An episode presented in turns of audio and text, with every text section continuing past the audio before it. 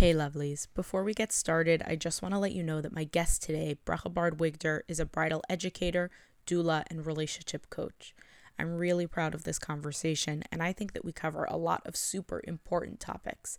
At the same time, I do want to let you know that these topics are sensitive in nature and you may not be comfortable with young children hearing them at this time. It's something that Bracha and I discuss in this episode, and I encourage you to hear what she has to say with an open mind. In the meantime, enjoy.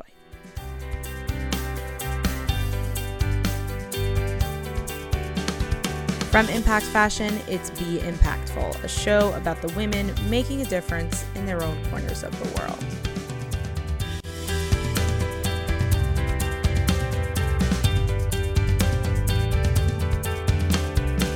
I'm Rifki Itzkowitz, and on today's show, how a perceptive kid who was always great at keeping a secret became a celebrated bridal educator, doula, and sex coach, working to break the stigma around sex, sexual abuse, mental health, and so much more.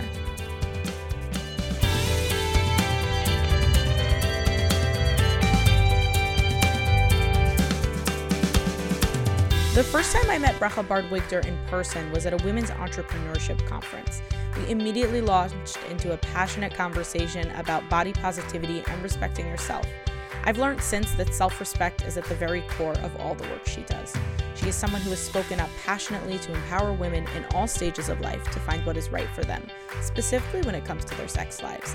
In an insular community, this isn't always celebrated, but she thinks that makes it even more important. I was a pretty quiet kid. I mean, I had my I had my friends, um, but I wasn't allowed personality. Um, Where did you grow up? I grew up in Crown Heights, Brooklyn, New York. Um, and did, did you have a lot of siblings? I we're six kids. Um, my parents are both immigrants to the country. Uh, my father's from Argentina. My mom's from Iran. They both grew up um, in either traditional or non-religious practicing homes. And they both became religious and met each other and moved to new york. Wow. So out of curiosity what number are you out of the six? I'm the third. Middle child. Yes. Me too. I'm three out of four.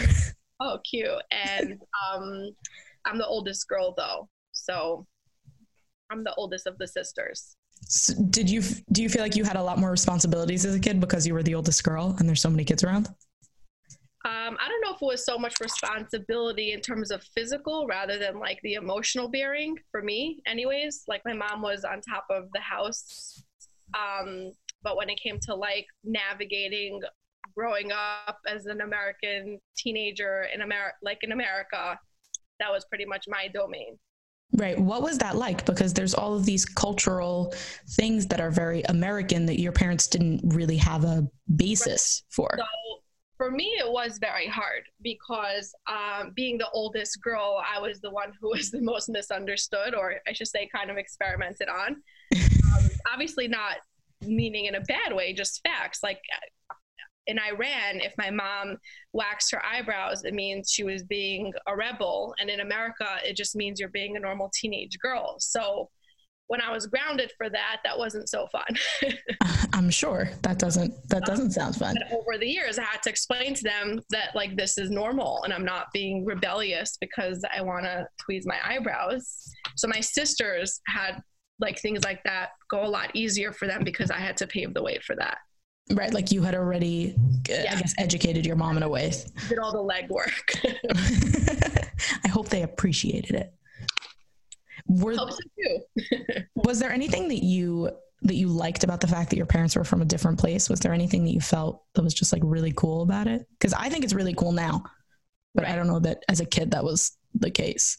Um, when I was a kid, I definitely did not feel that was the case. Mostly felt pretty understood. Majority of my friends, I would say, majority of my close friends, their parents were American.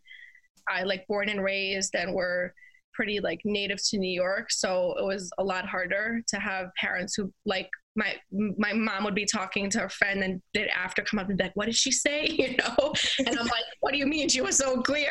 Like I right. grew up with accents, so that was hard. But the cool part about it is that I'm very good with languages as a result, um, just because I grew up hearing a lot of other dialect and um, I could go to any country now and pick up a language pretty quickly. Like I went, I volunteered, I worked in Moscow after seminary for one year, and I'm sorry, for six months actually.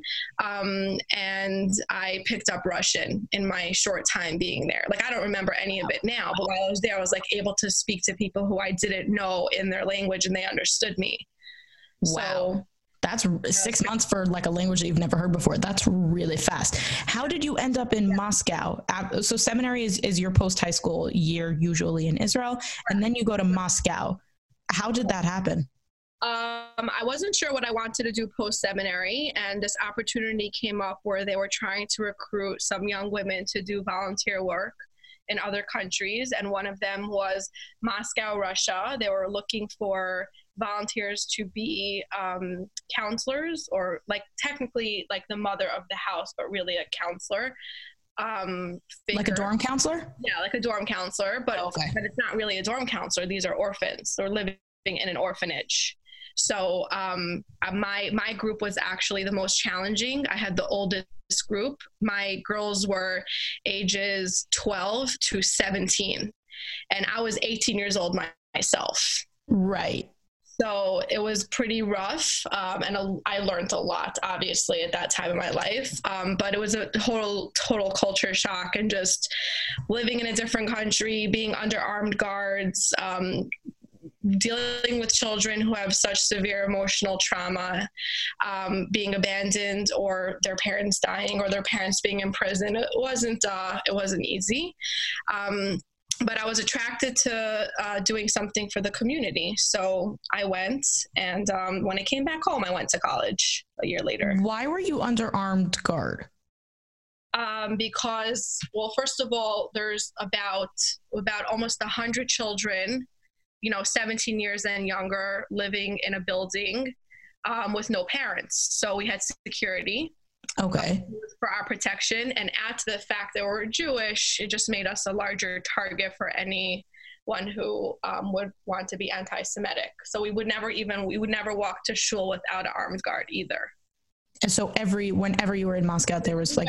Anywhere. If I had to go out and buy one of my, you know, girls' tampons, I would ask the armed guard to come with me to the pharmacy to go buy tampons and shampoo. Wow. Yeah it was pretty intense. So there was like an M16 and a rifle every which way you looked. everywhere you looked. Oh, yeah. Wow. Yeah. And and then and then like you said, the emotional aspect of of you know being in charge of these girls who have been through severe severe trauma. Yes. Did you have any prior experience with work, like working at all? I mean, you're 18, so I'm, you know, you don't have a PhD, no, but no prior experience with working. I've I've still dealt with a lot of other people who had emotional um, trauma or physical trauma or sexual trauma. I'm very I'm a very intuitive person. I was always that girl that everyone would talk to about anything. Like my claim to fame in high school was you know if uh, if you if you need to tell someone a secret you go to bracha. So you know i was kind of known for that. A lot of people would open up to me about things and tell me by the way just so you know i never told anyone this. And i was so used to hearing that. That was just that was normal for me.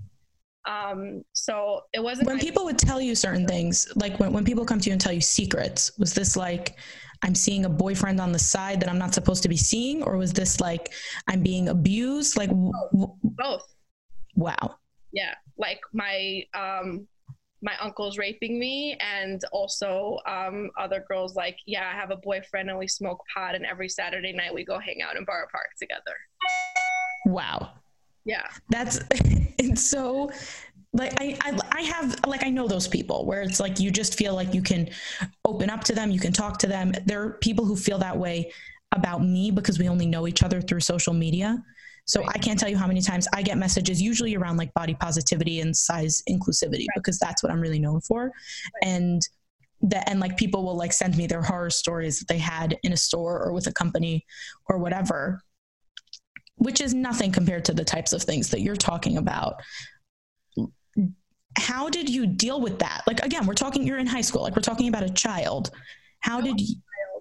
Um, I was 11 years old. I was 12 years old. I was 10, and then I was 13, and not much changed. Um, I grew up in a very insular community where basically the only thing we knew as far as most people, the only thing they knew as far as religiosity was that you were part of the fold, you know, you're Chabad or you're not Jewish, like those were who our neighbors were. There wasn't like, wasn't an enclave of other uh, Jewish sects living in the community. So um, I had other exposure because both of my parents weren't religious. So all of my relatives aren't religious my uncles, my aunts, my grandparents, my cousins.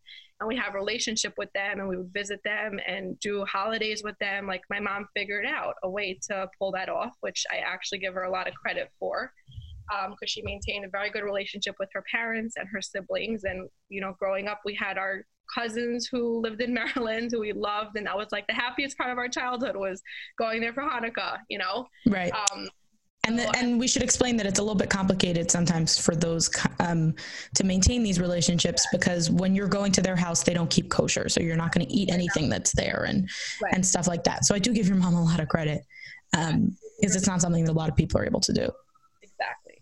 Wow.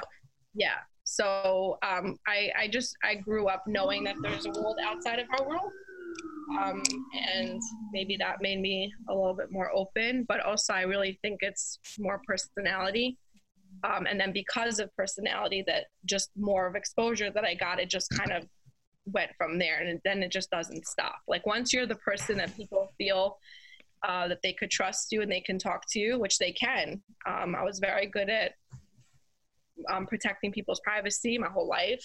All my friends value my loyalty. Um, loyalty means a lot to me. And um, yeah, I just, that's just the way I am, I guess. Right. Some people just have it. Listen, I I'm sure that you have these people in your life where you know that if you want some if you want everyone to know something, yeah. You know, you have two people that you need to text and then congratulations, you're done. You have informed the entire neighborhood. Right. Um and if you want yeah. to tell someone something that no one will ever find out. Right exactly. Um, and i have to say also like i have used those people that like lack the ability to keep their mouth shut to like let people know about events that i'm running and things like that because they just let everyone know. Um, like, please spread the word. Yeah exactly. Tell the whole world. I'm fine with that. Um, yeah but that ability to just to be a vault, you know, to be to be totally sealed off. That's a that's a skill. Like it's it's a skill, but it's also something that I think some people have innately. Is there something? I, it, I think part of I think I had it innately, and then I think I perfected it through life. Was there something specific that you did to perfect that ability? Um, I think the larger the news or the bigger the secret is, the better you can get it because you understand the magnitude of what would happen if someone finds out. Um, I think that's like automatic training for knowing. Meaning it's very tricky because let's say sometimes I was made aware of someone being sexually abused, right? So here I am, I'm a minor. What am I supposed to do with that information? Right. If I don't tell anybody, then this young other woman, friend, child, really, who's 12 herself or 14 herself, is still living in an abusive environment. Um, but if I tell someone, I break her confidentiality, I break her confidence in me. Um, I perhaps create a huge mess out of something that, you know, it's very scary. You don't know what's going to happen. Is it that person's father? Is it their brother? Is it their cousin? Is it, right? You know, and it's in the Jewish community that's very, very sticky to navigate. Um, so I think I, in any close knit community, it's sticky. For it's, sure. Like for I, I definitely think whenever I'm I'm speaking to someone who is not familiar with like a with like a, a, Jewish religious observant kind of community, I just tell them to think of every small town and every country song Right. It's like that's what it is. It's like yes, I know I live in New York and it's a big city. And they right. Yeah. Exactly. But for all intents and purposes, I live in Hicktown, USA.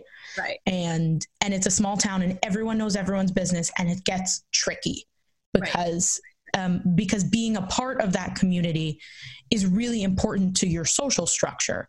You know, being listen, I, there are people who are in my community now who are not permitted to uh, to daven in any shul, to pray in any synagogue, um, because they don't vaccinate their kids. The community has has said right. like this is a line that we're not willing to cross because their children are putting other children at risk. Um, and their children can't go to school. You know these unvaccinated children can't go to school. And for all intents and purposes that family is not a part of the community. Um, you know no one's their kids are not playing with other kids. Their kids are not going to school.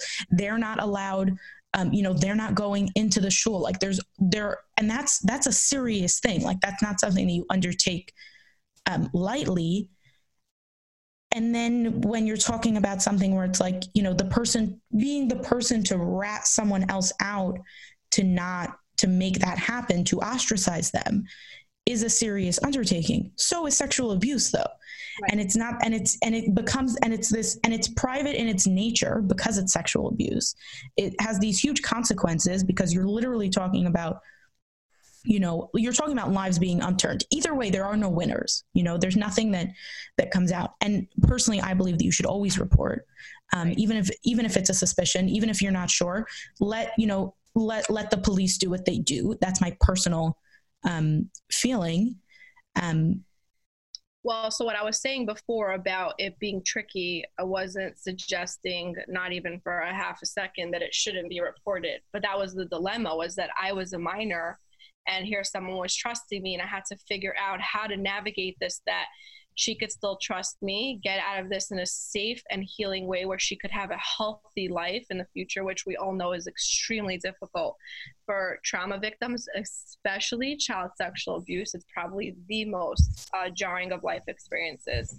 And at the same time wanting that person to be held accountable.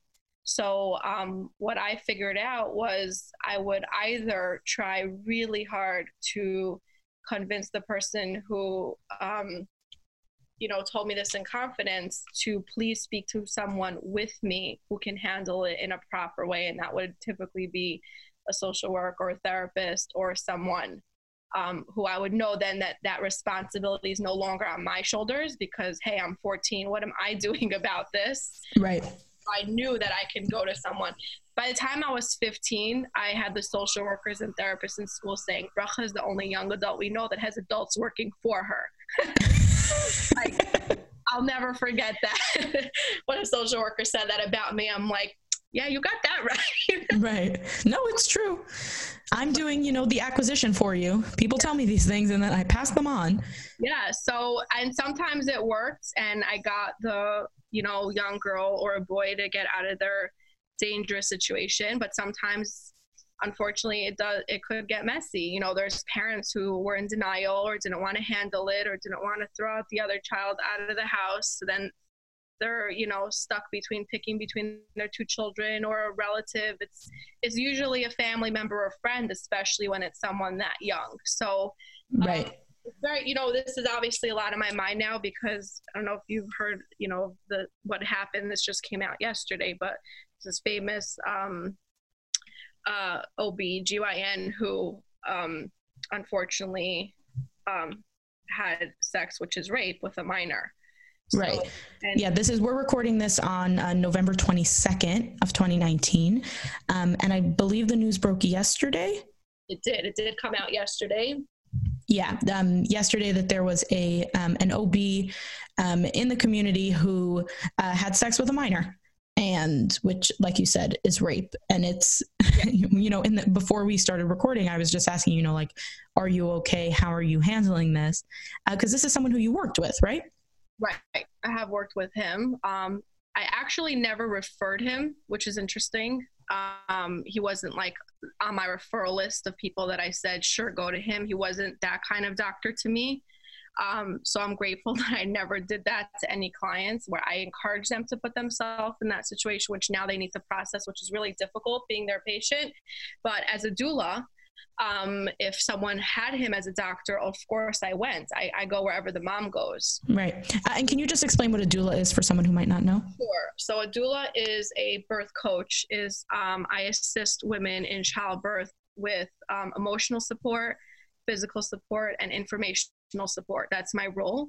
Um, I basically help the mom get through her labor and birth in a healthy manner, in a way where she feels supported and advocated for um, and what that means for every woman is different. Some women want to get an epidural. They're like, Brach, I'm hiring you to hold my hands and I don't want you to convince me out of it. And I say, no problem.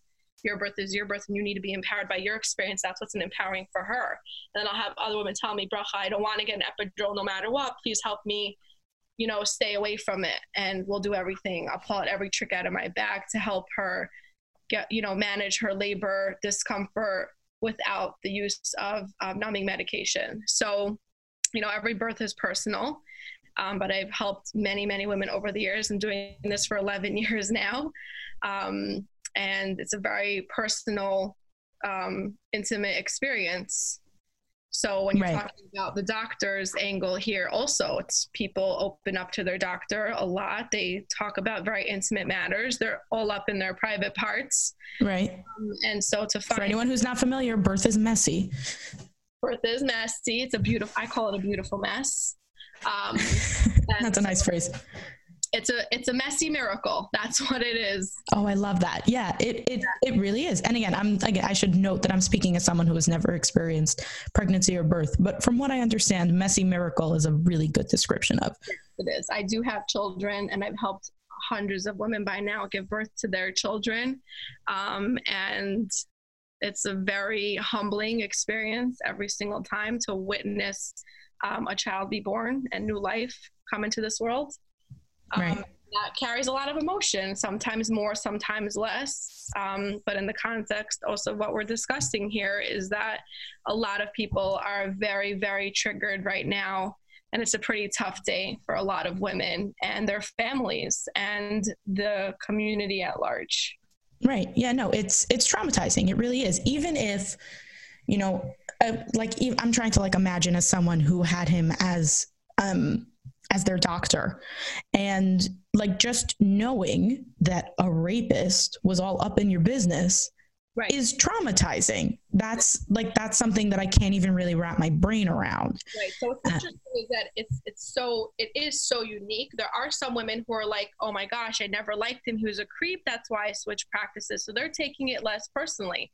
Then you'll have other women who are messaging me who are like, he delivered all six of my children. I've like I've given him gifts. He was there for me through the craziest times of my life. Like that hurts. That's Right. trauma. You know? So everyone Yeah. processes it differently but definitely overall i would call it traumatic i would just say someone shouldn't absorb it as a trauma for them if it doesn't feel that way for them that's okay too you know Right. Uh, to for every person to just take their own feelings and like it's correct so if someone feels though that it's traumatic to them and they need help processing i absolutely recommend that they reach out to a professional um, so that they can come out of this in a healthy fashion Right.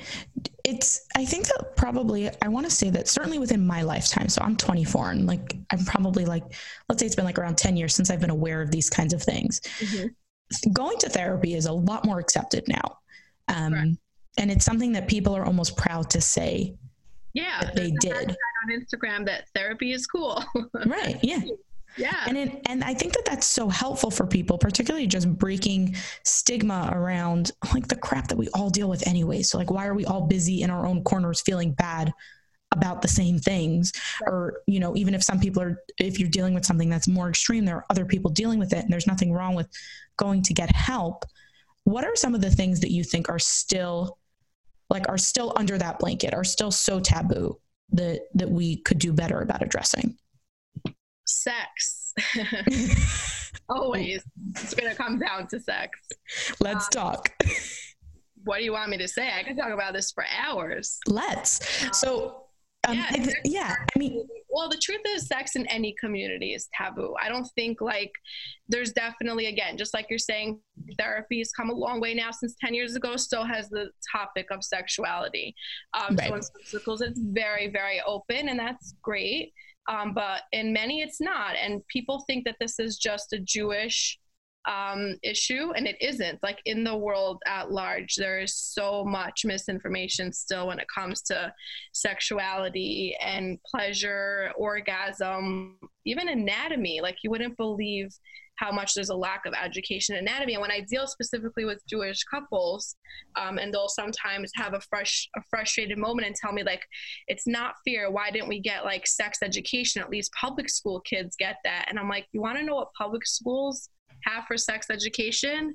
not much either about pleasure. They're they are learning about um, you know, how to use condoms and how to have protection and about birth control and not having not uh, getting you know sexually transmitted diseases. But they're still not learning about their bodies, about empowerment, about protection in an emotional way. Like we live in rape culture. That's not just the Jewish community. That's the whole world. What's rape culture? I've never heard that term. Um, rape culture is unfortunately that it rape is so common, consent is so blurred. Um, the lines are very. Um, it's basically that it's very pervasive and be, it's just so normal in society, unfortunately that it's just become that rape is just something that has become more and more and more common correct right. Despite, despite, the more and more openness of information towards it it's still meaning that's how taboo it still is. Right. Like we're, we're still not going to talk about um, you know when someone has been raped when someone has been attacked in that way. I want to talk about your role as what is called in the community a kala teacher or a bridal teacher. Uh, just as a little bit of background, um, most most observant um, Jews will go to private schools. And in those private schools, you will get basically no sex education. I remember that when I was in sixth grade, my science teacher pulled out a pad um, and um, and she like she unwrapped it and she said when you start bleeding this is what you put in your underwear and then she also said you're going to grow armpit hair and you're going to get boobs but she didn't even say it like that she was like you might find that your chest is beginning to grow this is normal. And then she also pulled out a stick of deodorant and said, um, and and is like, if you feel like you're not so clean, you should apply this on your armpits. Um, it was maybe like a 15 minute thing. Um, I remember being a lot more confused before than afterwards. Um, right. You're like, and, really? Was that supposed to be informative? Right, exactly. And I was like, I don't think that that's um, that wasn't useful.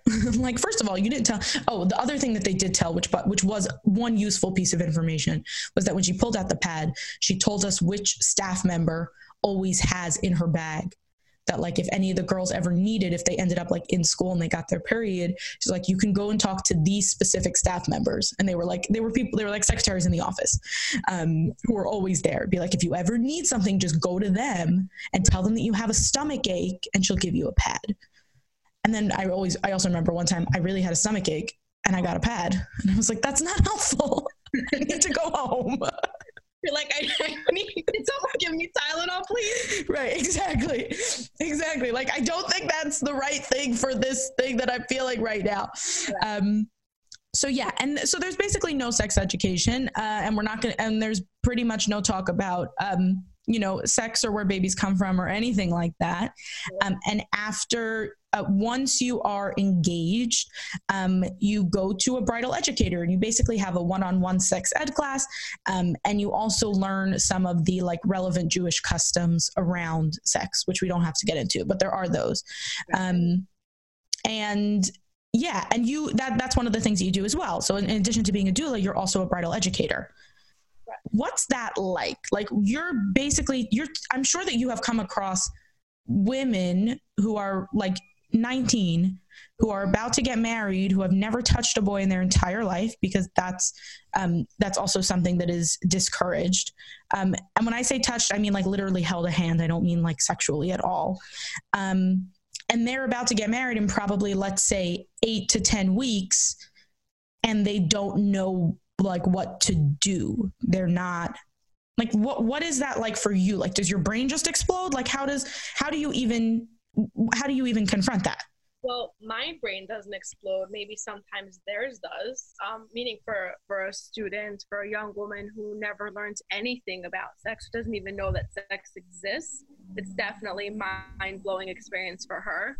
Um, I would say that today, um, differently than even a couple years ago, most of my students are aware that sex exists, but a lot of them are still very grossly misinformed or completely ignorant on the subject.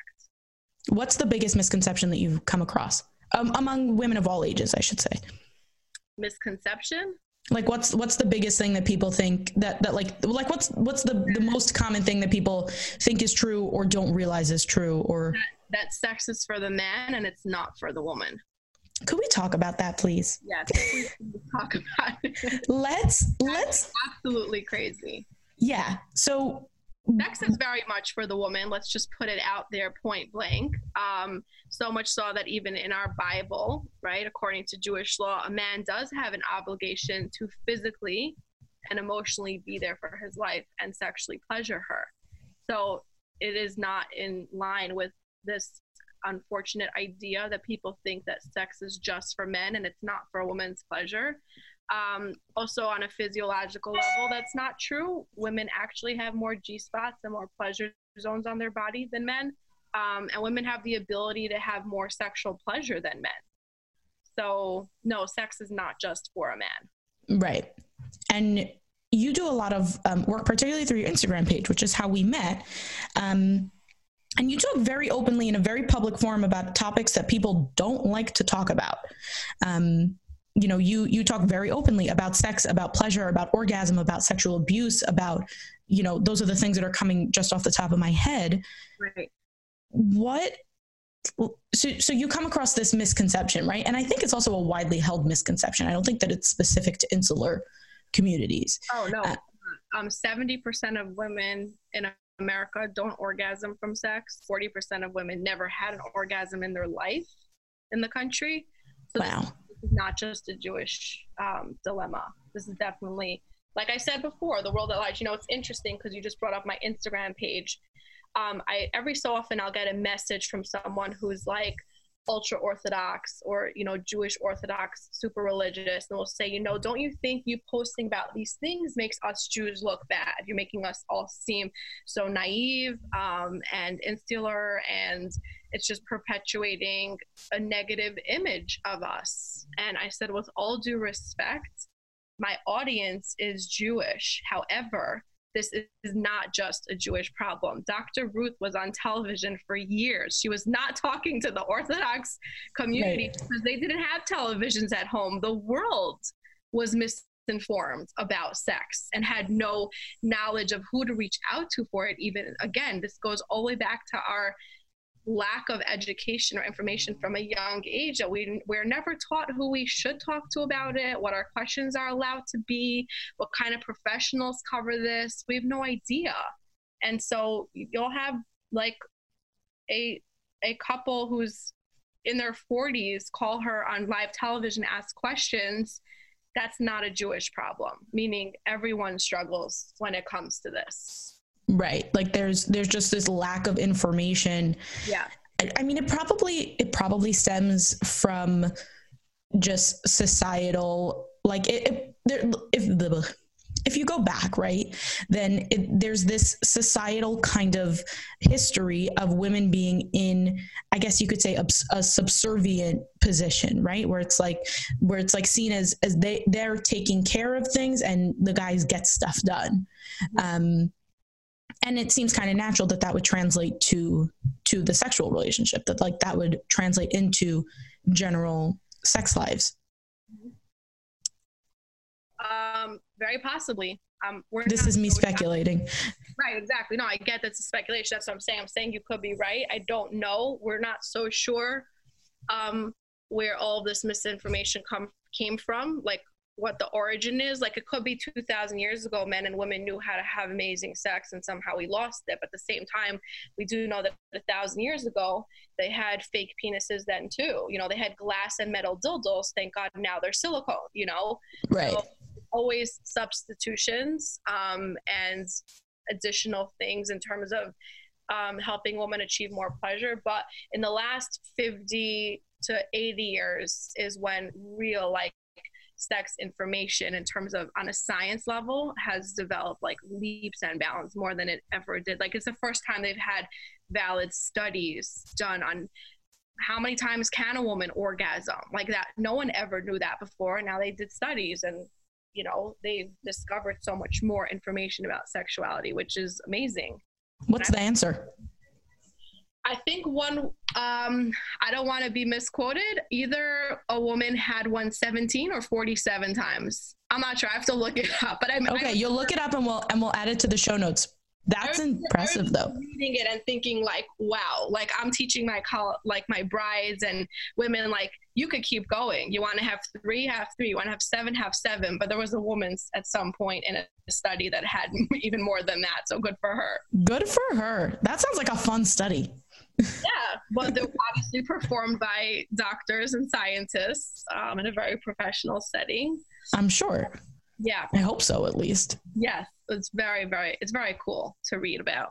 Um, right. I, have a, I have a whole stack of sex books on my desk, and I slowly make my way through them. That's kind of what I, what I read about. If I only had time to read, let's say, two books on this topic, what what are your top two recommendations? Um, for newly married women, or, or at any stage. At any stage on sex specifically. Yeah, um, or you know, recommendations. I would say The Sexually Confident Wife um, is by Shannon Ethridge is definitely a great book. Um, second top book. Um, not sure what I would recommend as the second one. Okay, one is good. I'm short on time. I think it depends what kind of information someone wants. Like there's books on female ejaculation, there's books on the psychological aspect of it, there's books on positions, which Cosmo has a great Kama Sutra. Um, there's Sex for Dummies, which is actually great, um, written by Dr. Ruth. So there's, you know, those are some good, good options. Right. And I think it's also just important to note that like you need to educate yourself. Like just if there's something that you're not sure about in general in all areas, but particularly in one that's so important to your relationships, to your marriage, to your just psychological well-being, there's nothing wrong with picking up a good book. Learn knowledge is power. That's my opinion. Oh, for sure. For sure, for sure. If there was one thing that you that like you wave a magic wand and like everyone knows like everyone fixes one thing. Like what's one thing that you think that everyone is doing wrong in their relationships and their sex lives and whatever? If I had a magic wand, I would wish to sprinkle it on every woman who never experienced an orgasm.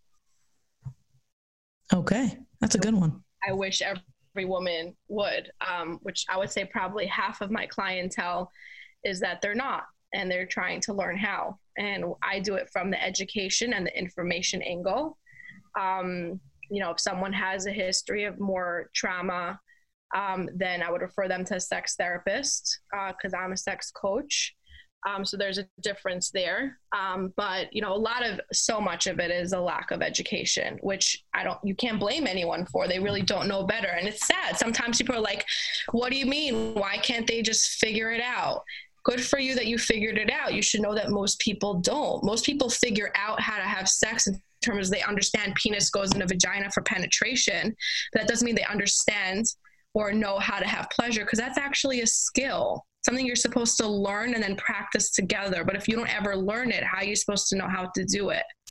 Right. I'm never judgmental of anyone who doesn't. I have some, I'm working with some women who are married for 17, 25 years. And never experienced uh, orgasm and therefore are struggling with wanting to be intimate with their spouse. They're understandably not interested. Like if I keep waving an ice cream in front of you and I'm like, here, have a lick. Right. And then I pull it away and I say, have a lick again. I pull it away and I just keep doing that to you for like 15 years. Eventually, like, okay, leave me alone. Don't stick ice cream in my face. I don't even want to taste it anymore. Right. That's what happens because you never get to eat it. It's frustrating. It's sexual frustration that builds up.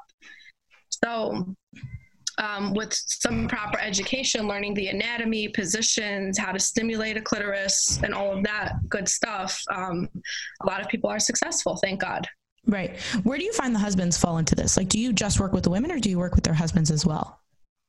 Most of my clients, um, I work with the women.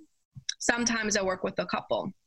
Um, I don't work with any men individually because uh, I am a religious woman and there are they can go to a male. I'm not comfortable working alone with a male on it because it's very personal.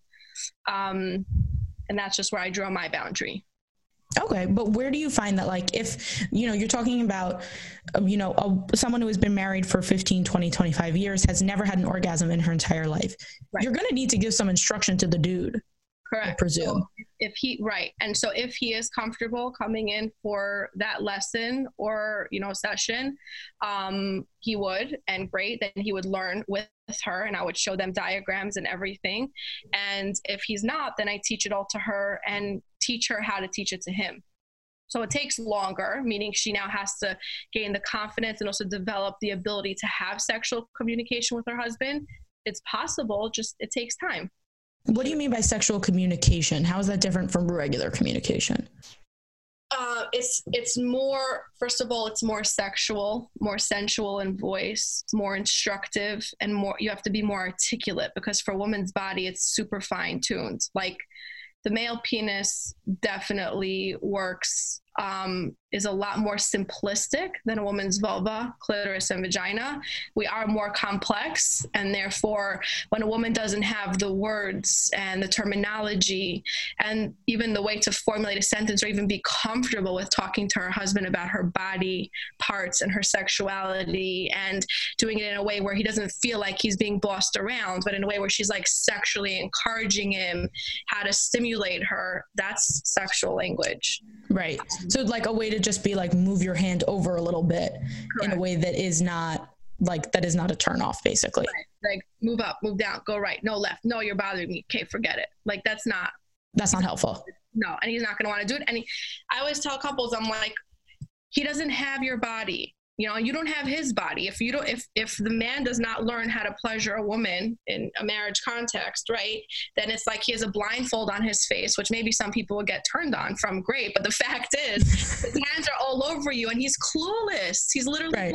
he has no idea how you can't right. expect them to know how to turn you on if you don't either know what even turns you on. You first need to get comfortable with your body and anatomy. You know, when it comes to like body positivity, tying it into what you do and confidence, sexual confidence is the sexiest thing a woman can have. And then when a woman doesn't feel sexually confident because she feels inadequate, and that brings down her confidence, she's not sure what to do it just makes it more difficult for both of them. Um, and it affects their sex life, where it becomes awkward or uncomfortable or something that they just prefer to avoid. Um, and that just becomes their new normal, which is dysfunctional. Right. Well, also it's if you are, I 100% agree with you that feeling confident, you know, feeling feeling confident and just feeling like just having that ownership over your body is extremely attractive. Um, in men also, by the way, just like not being, just knowing what you want and knowing how you want it and all of that is very very attractive. And at the same time, you're not like you might not know what turns you on. Again, if you're coming from a really sheltered environment, you may have never heard the term masturbation, particularly for a woman. Um, you know, you you may not even know that that's a thing. You may not even know that that it's possible, and that becomes also just this own stumbling block to to really connecting with your partner in that way. Correct, hundred percent. Right. Do you kind of wish that see because like there's this whole back and forth right? Because sex is not taught in like in high school in in in a religious or otherwise forum because it's still considered really taboo right? Like even if you're going to talk in the wider world no like the people who talk about their sex lives are being scandalous right? They're being rebellious. They're they're bringing they're like it's it's a thing because it's it's different. Like it's not something that people really do. And at the same time that um that quietness about it or like that taboo really allows this misinformation to continue spreading for more and more people to be unhappy in their relationships or not know how to function in a sexual relationship. Do you think that we should be teaching sex like do, we, do you think that we should be teaching this like to 14 year olds 100% like not i i wouldn't even hesitate to answer that because um, do you know how many 14 year olds are watching porn? Like they're learning about sex in all the wrong ways. So the information is th- like they have access to that information anyways. Well, not not everyone. Like I said, there's definitely you're going to have some young women and men who didn't even know about that sex existed. Um, but as the years go on, I would say that's changing very rapidly. Where even like like we know even in insular communities where 10 years ago where it was like unheard of us for, for us to have a television in our house today those same families would never think of having a television in their house but they have internet they have smartphones they're on youtube they have netflix and hulu but no they don't have tv right? So they right. have access. There's so much more access and teenagers they're so smart. I think parents seriously underestimate their kids like ability to access like if your kid wants to they'll go to the library they'll google they'll go to oh, the library you're so cute. Yeah well, i'm saying for someone who thinks they don't have internet access they'll find a way. They'll right you'll have teenage boys in, in yeshiva scribble on, you know, in a, in a Jewish high school, scribble on napkins to each other the names of, you know, websites. Um, right. I don't think that's how anyone should learn about. First of all, it's not real. No one should learn about sex from porn. You know, it's terrible. Right every single parent, I believe, has an absolute obligation to educate their children about sex to some degree. Um, and then, of course, you'd want them to have higher education from some from a professional if possible, um, unless you feel like you are good at it enough to explain it in a way where they don't feel uncomfortable and it's not awkward and it's empowering and informative and you're comfortable even that you as a parent you're comfortable doing that because if you're self-conscious even your kid will feel that and they'll automatically their first learning that will be like oh this is something shameful and you don't want to pass that on either. So you have to first like you need to like everything else in parenting right? You need to be comfortable you need to own it and then you could properly teach it. So the i start i'm saying women have to start first. They're the mothers you know of the future generation or even now you know and you're raising your kids body positivity is so important. Raising young girls that not everything is about being skinny and how much you eat and what you weigh and how your clothes look and you're more than just your body you have a brain. Teaching young men not to make that the focus either that there's so much more to a woman than that um, and then teaching them about body parts and their anatomy and understanding the function like a 13 year old boy whether he has access to anything or not and is hitting puberty is going to have an erection. And if no one tells him what it is he's panicking alone in his bedroom. Right. that's his first discovery. That's you know doesn't have to be that way. So parents really should be educating themselves like very much so now. They really need to catch up to the fact that their kids are, are going to learn. It's just a matter of where and when. And you could choose to take that into control. And you could I can decide as a mom when do I want my son to find out and how. I know the answer is 100% from me, you know. Right. Um, need him learning about it from his friends or from anywhere else. I, I want him to know from me. I want him to be comfortable with coming to us, asking us questions, um, being open about it, knowing that you could always have a safe conversation about it because one day they will be out of your house. They will be 18, they will be their own adult, and it's going to define in some ways the trajectory is going to define the way they're going to live or behave or what the relationship they'll have with their sexuality for the rest of their life until they change it again meaning unless they go to therapy or coaching or proper sex ed and care they don't have any other exposure other than very very likely negative exposure um, so i don't recommend that Right. Yeah, like take take responsibility for what your kids are exposed to. They're going to find out about this eventually and and you you know and you're going to want to you're going to want that to come from from yeah. a safe space. i'm finding that today that it's sooner rather than later. Honestly the num the ages just get younger and younger. I mean it's insinuated everywhere. Right. And and and like you said the information is really easily accessible.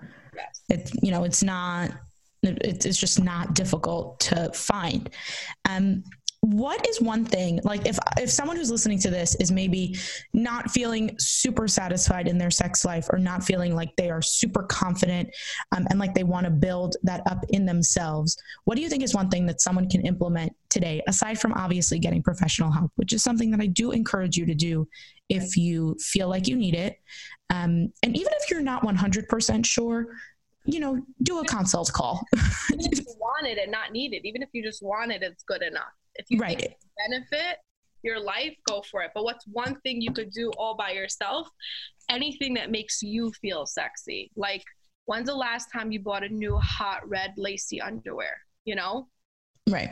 Song or uh, whatever whatever how do you access how do you tap into your own sexuality what makes you feel good about yourself what makes you feel sensual have a bath with bath bombs put on new lingerie go out plan a sexy date night out with your spouse. Order order a sex game you know? There's so much like there's so much to do to spice up and enhance your intimacy life um, either for yourself or with your partner. Um, there's so so much out there. Honestly, in this sense, I say thank God we're in 2019 because there's just so much that you can do that nobody should be bored, honestly. There's so much to do. Right. Thank you so much for speaking with me today, Bracha. If someone wants to learn more about you or be in touch, where's the place that they can do that? Um, I'm pretty active on Instagram. Um, my Insta handle is at Balabustas. Um, my email is on there, and if someone would seek out my services, um, in my profile, I have a link to my various services, so anyone could uh, register for that. Um, that's pretty much the way people could reach out to me. That sounds great. The last thing that I want to ask you is what I ask everyone who comes here on the show to speak, and that is in your personal life, in the work that you do, in how you move around the world, what does it mean to you, Bracha, to make an impact? Changing one person to me means changing their entire world, which is changing the whole world. Wow. Thank you so much for coming on today, Bracha. I really appreciate it. Thank you for having me. Thanks for taking the time to listen today. You can access the show notes by swiping up on the cover art. You'll find book recommendations and a link to the study Bracha spoke about there. To hear more episodes, subscribe or head over to impactfashionnyc.com slash blog slash podcast. While you're there, feel free to check out what's new in the world of size inclusive modest fashion. If you enjoyed this episode and want to help more people hear it, leave a review with your favorite part or a quick rating. They all make a big difference, and I really appreciate it. The episode art was designed by Michelle Moses, original music composed by Nissan Fetman. This episode was produced and hosted by me, Rifki Itzkowitz. Catch me on Instagram and Facebook at impact.fashion.nyc. As always, here's to making an impact together.